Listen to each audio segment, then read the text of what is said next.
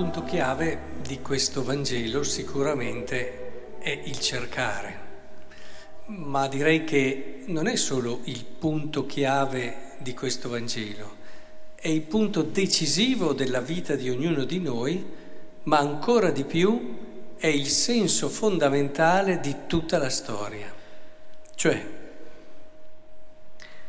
è vero che qui questi discepoli di Giovanni Gesù chiede cosa cercate voi, ma Gesù stesso è il culmine di tutto quel movimento della storia che è il cercare che Dio fa verso di noi, il suo cercarci. Tutta la storia della salvezza c'è chi ha detto se la riuscissimo a restringere ci sarebbe un'unica affermazione, no? se la strizzassimo per cogliere l'essenza profonda, era Canta la Messa che lo diceva, e ci sarebbe io ti amo, però potremmo anche dire che, come espressione di questo amore, certo, potremmo dire che tutta la storia della salvezza ci dice che Dio ci cerca. La grande differenza che c'è rispetto a tante religioni, soprattutto il senso religioso dell'uomo, dove è lui che cerca qualcosa che possa dare senso alla vita, è proprio questa. La nostra religione ha alla base non il nostro cercare un senso, ma Dio che cerca ognuno di noi, Dio che cerca l'uomo e Gesù è il punto culminante di questa ricerca. Quindi lui che esprime questo chiede che cercate. È in fondo un apostolo, un uomo, un grande uomo. E è sempre il frutto dell'incontro di queste due ricerche, prima quella di Dio, sempre così ci liberiamo da ogni possibile tentazione di sentirci bravi, e poi il nostro rispondere a questa ricerca col nostro stesso cercare. È, è molto bello vedere come questi due discepoli chiedono a Gesù dove dimori la dimora, cioè eh, dove vivi. E, e sapete che quando si vede la casa di una persona si capisce molto di quella persona. Io ricordo quando ero a Campagnola che ho fatto il giro di tutte le famiglie, una a una, appena arrivato parroco. Entrando in una casa capivi già tante cose, e perché la dimora parla di chi ci vive ma la dimora è anche molto di più, cioè chiedere dove dimori vuol dire anche entrare in quel dinamismo di relazioni, di intimità, eh, che mi permette di conoscerti ancora di più.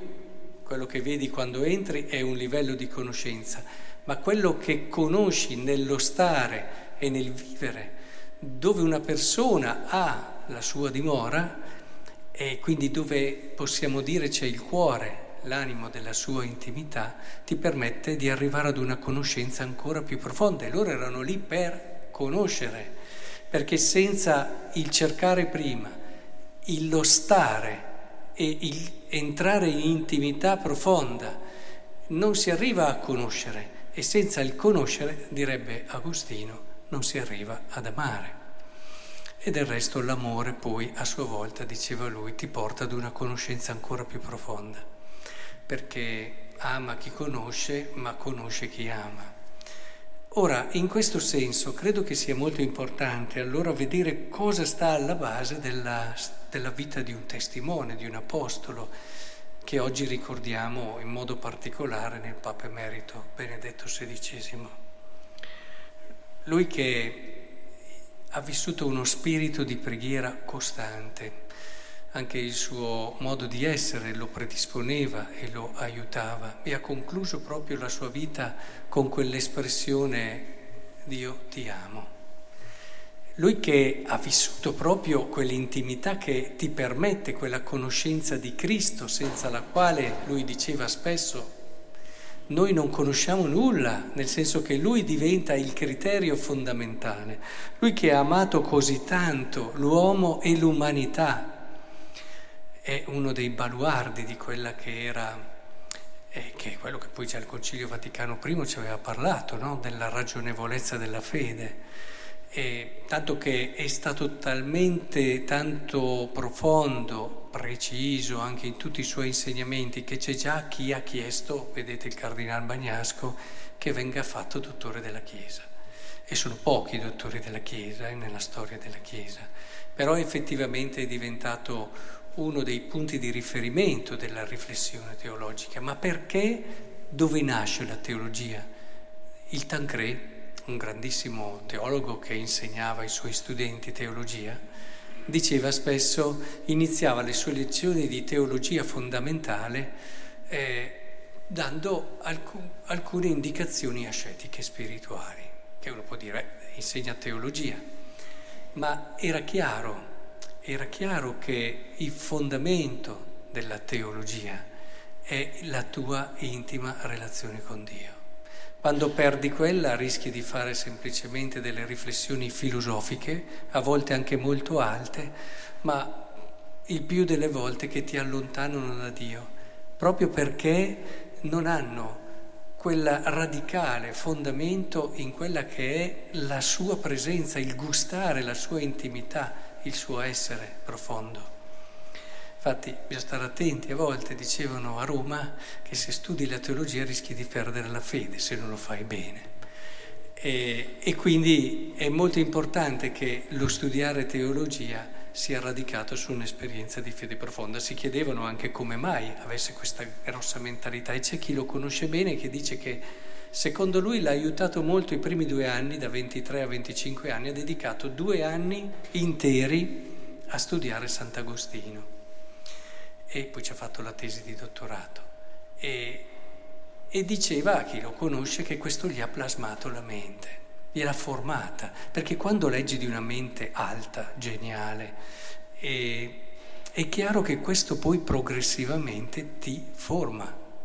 Per questo mi verrebbe da dire anche a tutti voi, non abbiate paura di nutrire non solo il vostro cuore, ma anche la vostra mente con delle letture buone, sante. Non abbiate paura di non capire. Io conoscevo una persona che purtroppo ci ha lasciato, che mi accompagnava sempre a dare gli esami a Milano, alla facoltà di teologia, che era una persona molto semplice, molto, molto semplice.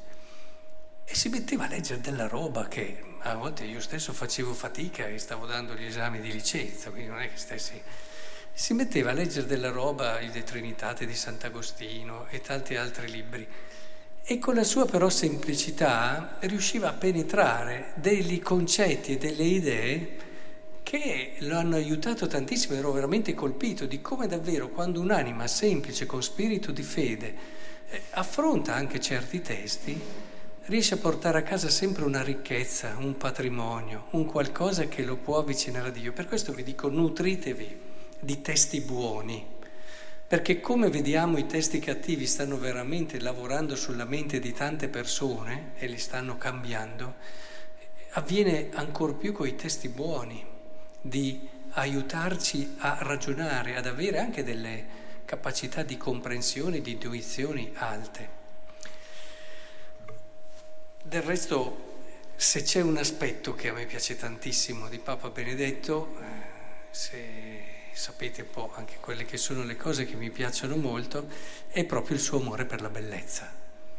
E la bellezza è stata nei suoi testi, ha scritto anche tanto agli artisti, leggete le varie lettere che ha scritto agli artisti, cose belle, stupende, ed era molto, molto eh, legato alla musica, amava la musica, in particolare sapete Mozart, Bach.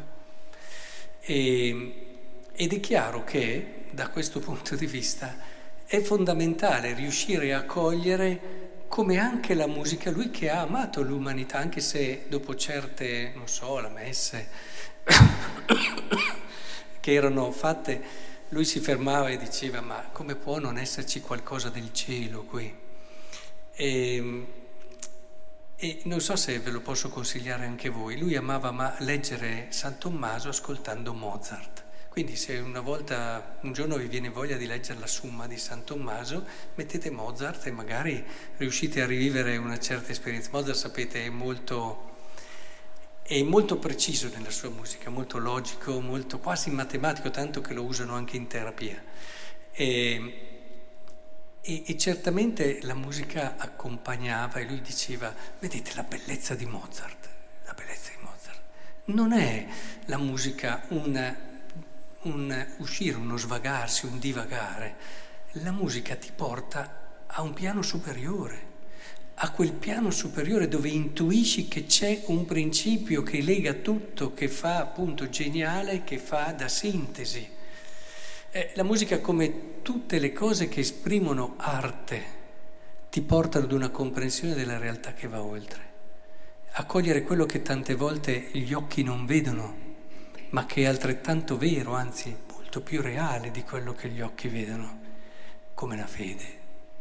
Quindi, in questo senso, credo che la figura di Benedetto XVI ci dica tante cose, ma soprattutto ritornando al Vangelo di oggi, ci dica che possiamo, ognuno di noi, lui lo ha servito come Papa e poi anche dopo, dando come Papa emerito nella preghiera, nel silenzio, nel nascondimento.